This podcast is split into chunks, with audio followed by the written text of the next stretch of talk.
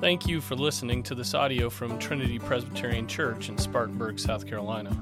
For more information about Trinity, visit our website, trinityspartanburg.com.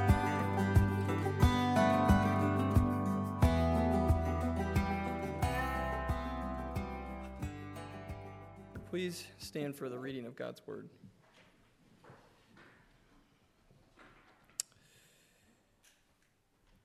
When you pray, you are not to be like the hypocrites, for they love to stand and pray in the synagogues and on the street corners so that they may be seen by men.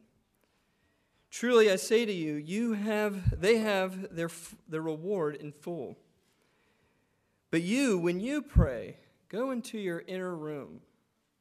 Close your door and pray to your Father who is in secret and your Father who sees what is done in secret will reward you. And when you are praying, do not use meaningless repetition as the Gentiles do, for they suppose that they will be heard for their many words. So do not be like them, for your Father knows what you need before you ask Him. This is the word of the living God. Thanks be to God. You may sit down. So, this morning, I want us to consider the topic of prayer. You just heard our Lord's words about it. The first thing you should notice is that He doesn't say if you pray, He says when you pray. Christ assumes His people pray. Throughout the entire Bible, you will find prayers of God's people. Not only do we have an entire prayer book, the 150 Psalms. But there are prayers recorded all over the entire Bible. Scripture is full of prayer. God expects his people to pray. It's just a natural part of being a Christian. Without prayer, you can't even begin the Christian life. J.C. Ryle, in his little booklet, A Call to Prayer, he puts it bluntly Prayer is absolutely needful to a man's salvation. It's absolutely needful to be saved. Now, immediately, us Protestants are squirming, we're thinking, no, salvation's by faith alone, not faith plus prayer. And Ryle anticipates this objection. He replies that a man can have salvation without asking for it. I cannot see in the Bible. How can you receive the gift of salvation without even asking for it? You can't. In your own life, when you first came to the end of yourself and to the mercy of God, what did you do? Did you ignore Him? Did you never go to Him repenting, confessing your sins? Did you never thank Him? Every repentant sinner must pray to God to even begin experiencing the Christian life. So, listen, none of us can pray enough, okay? You're not saved by how often you pray or how fervently you pray. That's not what Ryle said. It's not what I'm saying. It's certainly not what God says. But prayer is part of your salvation. God didn't save you to just leave you where you were in life. He didn't save you just to wait for you to die so that when you get to heaven, then you can start experiencing and knowing your God. Your life, this side of eternity, matters. The way you spend your time now matters. What your heart desires now matters. What your heart uh, how often you speak to God really does matter. How you speak to Him matters. Prayer matters. Did you know what subject John Calvin wrote about the most in his Institutes? Do you know what chapter is the longest? It's not on predestination, it's on prayer. Isn't that neat? So next time someone asks, Are you a Calvinist? Hopefully you can say, Oh, yeah, I love to pray. And shouldn't we love to pray? Remember who it is you're praying to. For thus says the high and exalted one, who lives forever, whose name is holy. I dwell on a high and holy place. And also with the contrite and lowly of spirit, in order to revive the spirit of the lowly and to revive the heart of the contrite. See, Christian, you have a wonderful privilege to commune with your God, with your Creator. This God who dwells in a high and holy place that you couldn't even dream of is your Father who meets with you in a closet. Okay, so we know we need to pray. I've just guilted us all into it, right? I'm not going to stop, stop there. We still have some time. How are we to pray? How do you pray? Do you know how to pray? Well, to know how to pray, it's good to see how not to pray. And isn't that what our Lord does? Isn't that what He says? When you pray, you are not to be like the hypocrites. For they love to stand and pray in the synagogues and on the street corners so that they may be seen by men. Prayer is not something for others to see and congratulate you on. Prayer is what you give to God. It is what He hears and rewards. If you pray like a hypocrite, you are actually praying to men in the name of God. You're breaking the third commandment, you're taking His name in vain. You want men to reward you for your eloquence, for your piety, for your high mindedness and deep spirituality. And you will get your reward. If you want a man's reward, you will get a man's reward. Is that what you really want? Whose praise do you want? Men's or God's?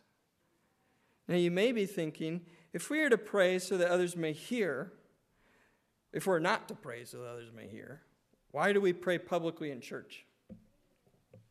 Why do we sing songs out loud that others may hear?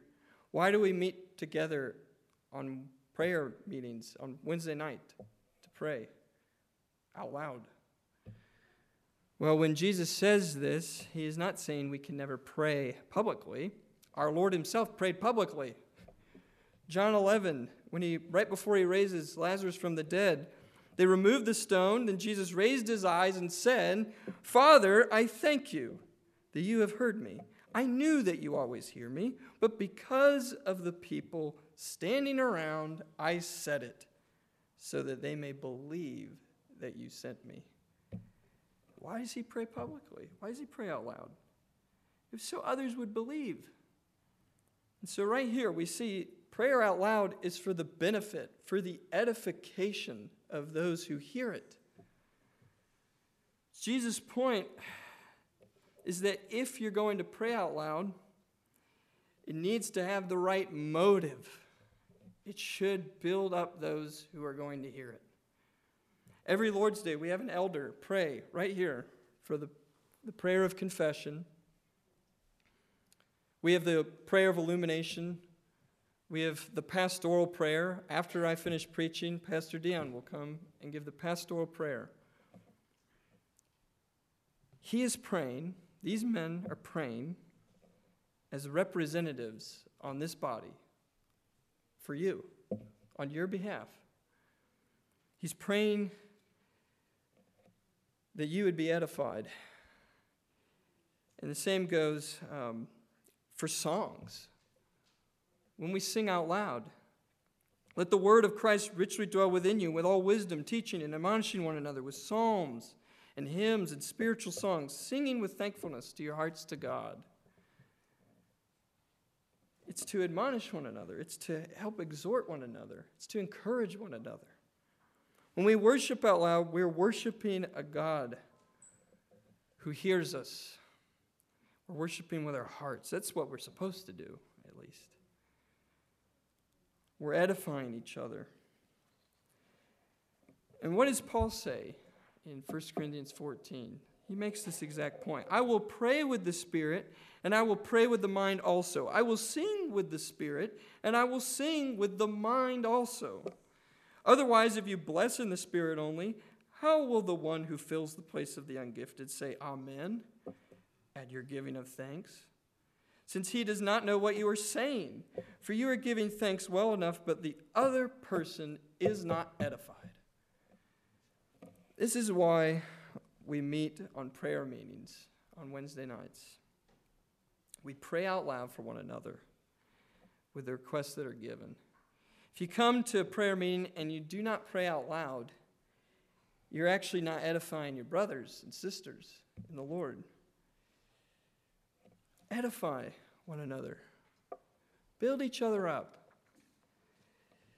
And what else does our Lord say? Second, he says, Do not use meaningless repetition as the Gentiles do, for they suppose that they will be heard for their many words. What is meaningless repetition? What's he mean by this? Does this mean we can never ask God for the same thing twice? Does this mean we cannot pray for the same things each day? Of course not. Why else would Jesus say, Pray this way, give us this day our daily bread? You don't just pray that once, you're supposed to pray it every day. So, our Lord's point is not that we can only request something once in our lifetime. It's not even that we can't request it more than once in a single day. Remember Elijah? After the prophets of Baal were defeated, when he prayed for fire to come down, he goes up and he gets on his knees and he prays that God would send rain. But he sends a servant to go look for a cloud. And he does that seven times. He's praying, the servant comes back, he says, Keep go, go, look again. He keeps praying seven times till finally that little cloud, like the size of a man's hand, appears. And remember, Paul, three times he prayed that his thorn in the flesh would be taken away. Okay, so praying is not limited to single one time requests. That's not what Jesus means by this. And does it mean that we can never repeat the same thing, use the same words in one prayer? No, of course not. If it were, then where am I at? I'm sorry. If it were so, then many prayers and psalms would be sinful. Elijah's prayer for the fire to come down on the altar, listen to what he said Answer me, O Lord, answer me, that this people may know that you, O Lord, are God. What about the Psalms? Psalm 103 Bless the Lord, O my soul, and all that is within me. Bless his holy name. Bless the Lord, O my soul, and forget not of his benefits. Okay? What about the seraphim? Those angels that stand in the throne of God, what do they say? Holy, holy, holy is the Lord God Almighty. It's the Lord of hosts. So we see that there are faithful repetitions that are actually good, and you can do them, and you should. Because those aren't meaningless, those are not vain. Our Lord's point is that God is listening. When you pray, you should have confidence that He hears you. The Gentiles pray thinking that they will be heard for their many words, but not so with God. God hears every word. He's not distracted. He hears and remembers every single word and every tear. Put my tears in your bottle. Are they not in your book? So don't pray carelessly. So often we mumble through our prayers, not even thinking about what we're saying. Thank you for this food that we're about to receive. Thank you, Lord, for this day. Help me do a good job. Okay, amen. Okay, now on to important things.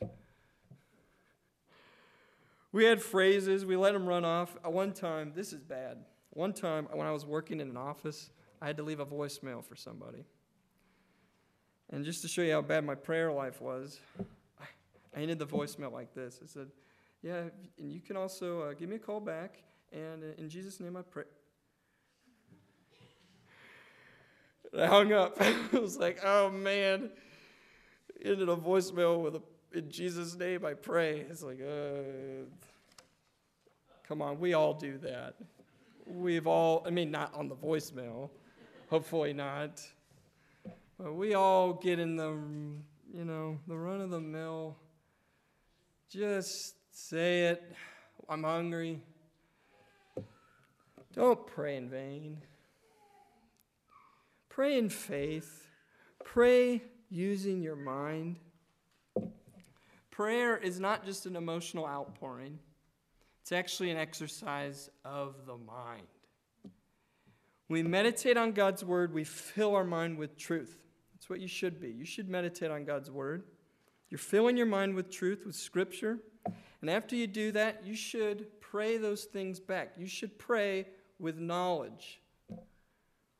This is because prayer is an exercise of the heart and the mind. They're working together.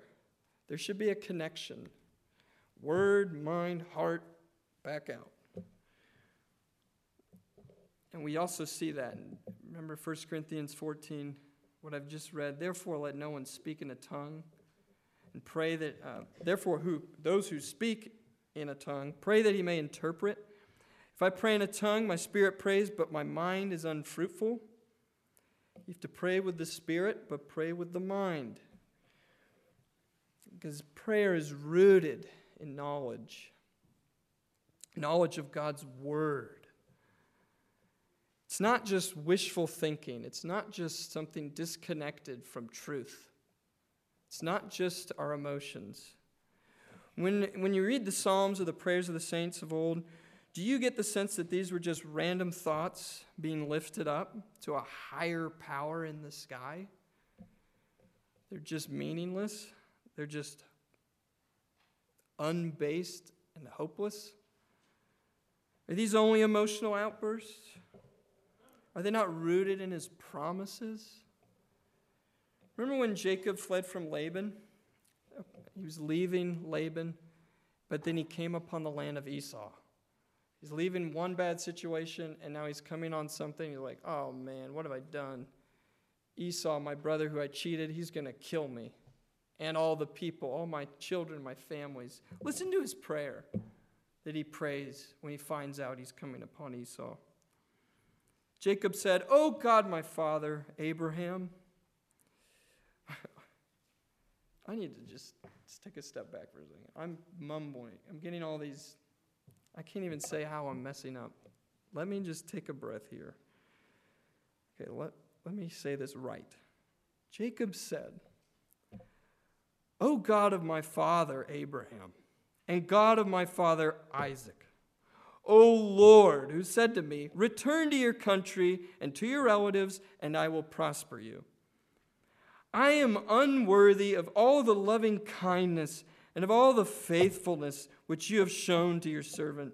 For with my staff only I crossed this Jordan, and now I have become two companies, two camps.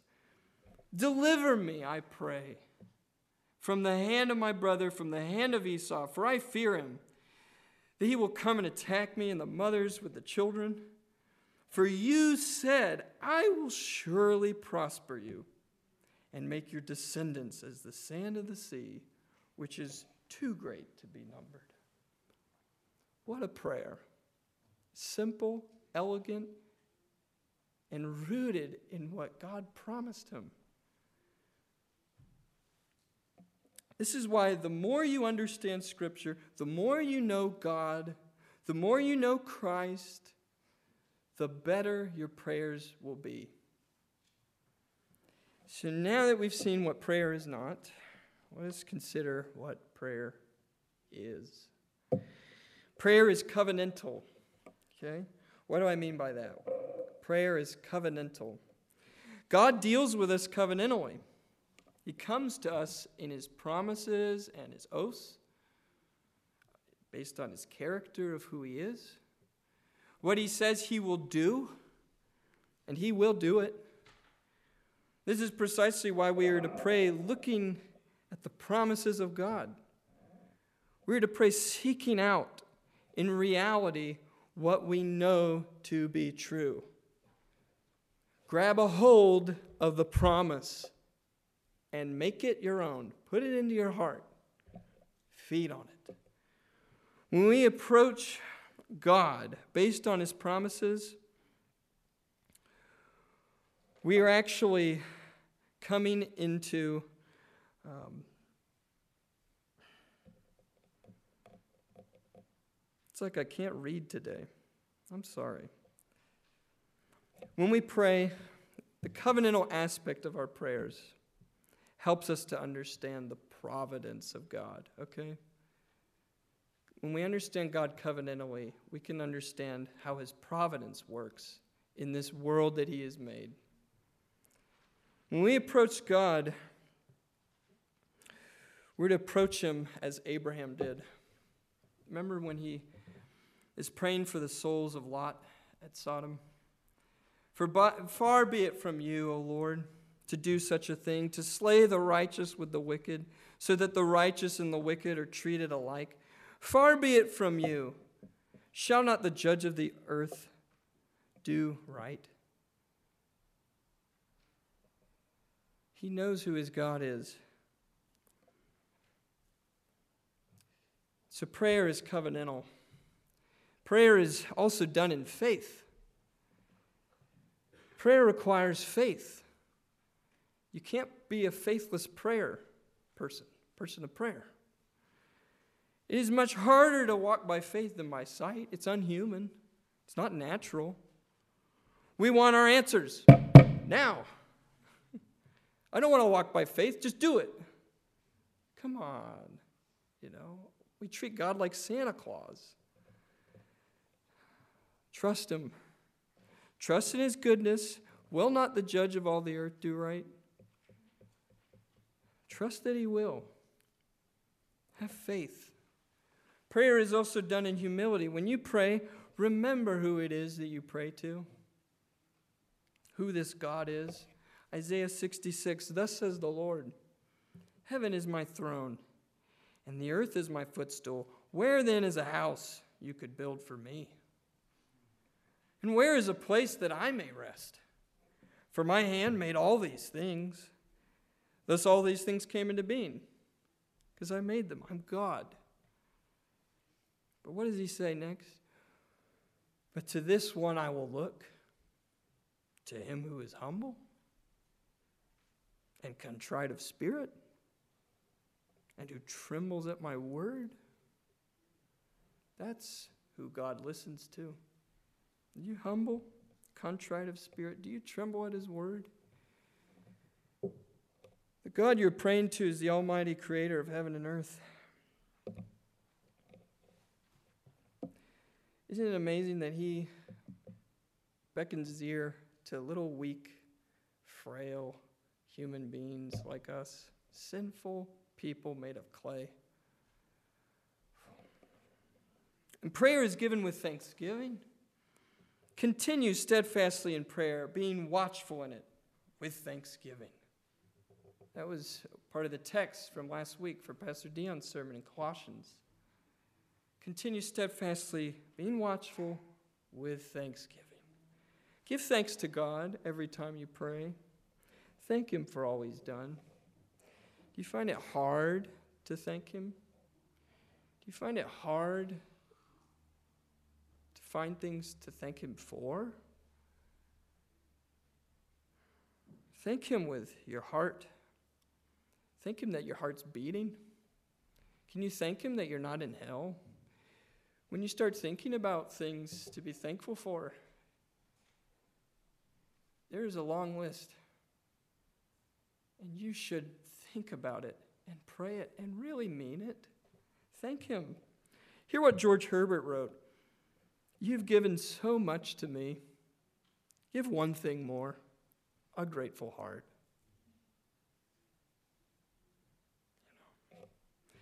And prayer is an offering, an offering up of our desires unto God. In the prayer meetings, we've started going through the Westminster Larger Catechism. Well, in the first question, I mean, not the whole catechism, but the part on prayer. The first question is, What is prayer? It says, the first thing it says, prayer is an offering up of our desires unto God. When we pray, we are actually to give requests to God, and they're to be real requests. They're not hypothetical. There's not an asterisk with it. It's a real pouring out of your heart to God. The Lord is near to all who call upon him.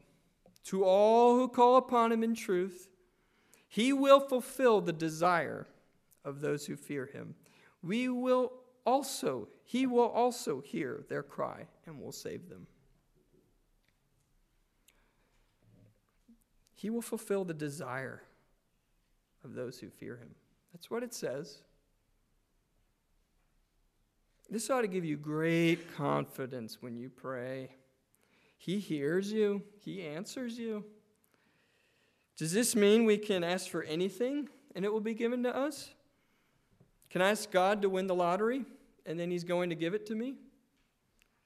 Well, no. Doesn't mean that. God's not a genie in a bottle. The godly have godly desires. It is those who call upon him in truth, those who fear him, who will have their desires fulfilled. We must pray in accordance with the will of God. 1 John 5, he says, This is the confidence which we have before him, that if we ask anything according to his will, he hears us. And if we know that he hears in whatever we ask, we know that we have the requests which we have asked him. Okay? That's what he says. Now, I know what you're thinking. Then how come my desires are not fulfilled? Where's the husband or wife I've been praying for all my life? Why am I in the same job? Or why did my child die? Why are my children still unrepentant and lost? This is a serious question. It's not a light question, easy question. You, maybe you start to feel like the psalmist. But I, O Lord, have cried out to you for help, and in the morning my prayer comes before you. O Lord, why do you reject my soul? Why do you hide your face from me? I was afflicted and about to die from my youth on. I suffer your terrors. I am overcome. Your burning anger has passed over me. Your terrors have destroyed me. They have surrounded me like water all day long. They have encompassed me altogether. You have removed lover and friend far from me. My acquaintances are in darkness.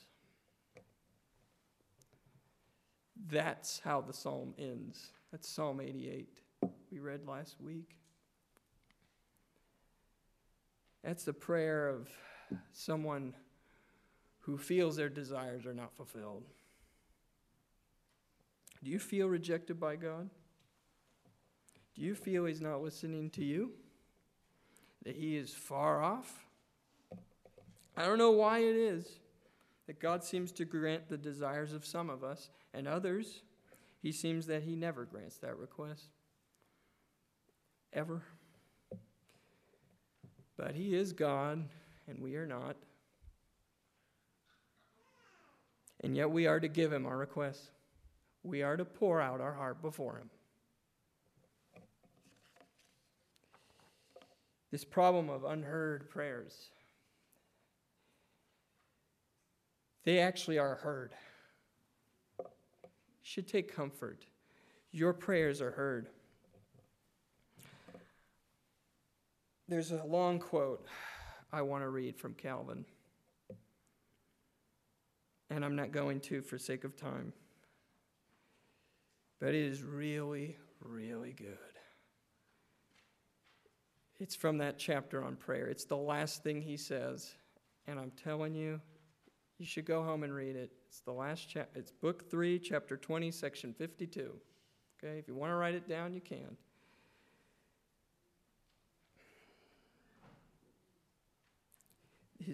His, main point is that you're not to pray in vain. It's not in vain. Persevere in prayer. Your God hears. Okay? It might not feel like it, but He hears and He knows. If you um, have been distant from God, though, if you're not seeking Him, don't blame Him that your prayers feel unanswered. You see, the truth is, we are far more ready to, to um, He is far more ready to hear than we are to pray. We're so cold. Okay. Why don't we pray? Prayer is hard. It actually is hard. Truly, our Lord meant these words keep watch and pray that you may not enter into temptation. The spirit is willing, but the flesh is weak. You don't want to pray. I don't want to pray. We don't want to pray. Your flesh doesn't want to pray. We are distracted by the world, and the devil wants nothing more for us than to think, I don't need to pray. Okay? But still, pray. In J.C. Ryle's booklet that I mentioned earlier, he says this over and over. He just asks, Do you pray? Do you pray? Uh, this is very important. Prayer is so important because prayer is spiritual warfare. Remember, not only is your flesh weak, but you have principalities and powers who want nothing more for you than to avoid God and to trust in yourself. This may be one of the most important things you could hear because we just don't live with eyes that see things spiritually. We just have our minds down here in the physical, and we just don't want to think, oh, yeah, Satan's real, principalities and powers are real, and they hate me. This was one of the main things, the main takeaways I took from Renton's study in Ephesians. It was so helpful. I mean, it's all over the book of Ephesians. That's like the point in a lot of ways is really helpful. You're in a spiritual battle. Prayer is in the context of spiritual battle. When you read uh, Ephesians 6, the armor of God, the very last thing, and pray, be praying. Now, practically speaking, why should you pray? Hopefully, up to now, we've probably felt like, yeah, I should pray. And I, I, I know why, but why? Why should I pray? Here are a few reasons. Prayer changes things. Prayer actually changes things. This is one of the greatest mysteries of prayer is that it's actually engaged in God's providence. God ordains the end as well as the means. He ordains what is going to happen, but He ordains that we're to pray for those things to happen. Prayer is important. John Frame puts this really well in three short statements. Okay? God ordains, number one, God ordains prayer as a means to change history. There are things that happen because of prayer and things that do not happen because of no prayer. That's the first statement. Two, now, of course, prayer doesn't change the eternal plan of God, but within the eternal plan are many plans for means and ends. There's a place for prayer in the eternal plan of God. And three, God ordains that crops will grow, but not without watering them. He ordains that people will be saved, but ordinarily not without the teaching of the word. And he ordains that we will have everything we truly need, but not without prayer. You need to pray. It's very neat that we are taking part of this in the providential plan of God. He ordains the end as well as the means. And remember this. This was my mom's probably most quoted passage of Scripture. The effectual, fervent prayer of a righteous man availeth much. That's the King James Version. Okay. The prayers of the righteous do things. That's what that means. I don't have time to tell you a story. Maybe if I tell it quickly. What page am I on? I don't have time. There's not enough time. Ask me about this sometime. I'll tell you the story of how my mom prayed and it was answered, and I have proof. I have visual evidence. Okay? Why else should you pray? Your brothers and sisters need your prayers. You're not alone in the Christian life. No man's an island, especially if you're a Christian. and you probably you shouldn't want to be either. Pray for your brothers and sisters. Pray that they will grow spiritually. That requires you to know your brothers and sisters, to be a part of their life, to know what's going on, and to actually pray for them. God, you have to care about God's people. Second, uh, third reason you should pray the kingdom of God is advanced by your prayers. What did our Lord tell us to pray for? Your kingdom come, your will be done on earth as it is in heaven. Okay? This is fundamental to our understanding of world history. It's cosmic. We are commanded to pray that God, God's will will be done on earth just as it is in heaven. As above, so below.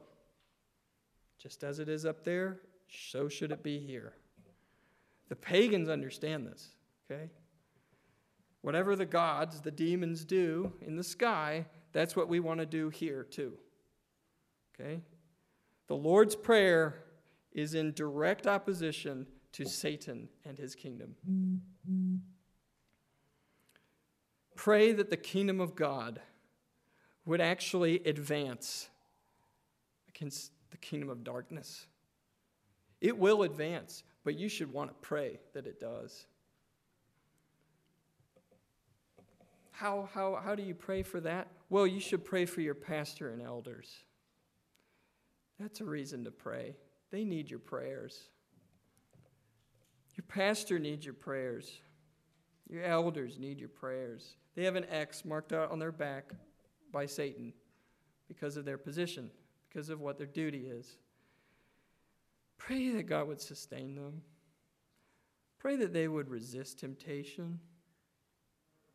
Pray that God would protect them. Pray that God would use you to minister to them and use them to minister to you. We know that God uses them to minister to you. Can you pray that you could minister to them too? Pray that they would be that you would be humble and you would listen to them. Don't take their rebukes and exhortations lightly or in a stubborn heart. They care for your souls. They have to give an account for your souls. Make their duty easier and pray for them. The authorities need your prayer. There's something to pray for. The authorities God ordains on this earth, we're commanded to pray for them. 1 Timothy 2. First of all, I, then I urge entreaties, prayers, petitions, and thanksgivings be made on behalf of all men, for kings, and all who are in authority, so that we may lead a tranquil and quiet life in all godliness and dignity. This goes hand in hand for praying for the kingdom to advance. Would you do it? Would you pray for your tax collector? Would you pray for Joe Biden? would you pray for AOC? Pray for Alexandria Ocasio Cortez. And mean it. Another reason to pray you need to pray for your own spiritual growth. Pray that you would not enter into, enter into temptation. Pray that God would open your eyes, that you may behold wonderful things from God's law. Pray that the eyes of your heart would be enlightened, so that you will know what is the hope of his calling, what are the riches of the glory of his inheritance in the saints. Can you ever really stop praying for yourself? Can you never stop growing? Pray for yourself. Spend time in prayer. So finally, in closing, we let's look at three spheres. Three spheres of prayer. If you're a good Presbyterian or Reformed person, you should be Kuyperian. You should follow Abraham Kuyper. Sphere sovereignty. Okay. I like Kuyper a lot. Three spheres of prayer. First, you've got the corporate sphere. The corporate sphere.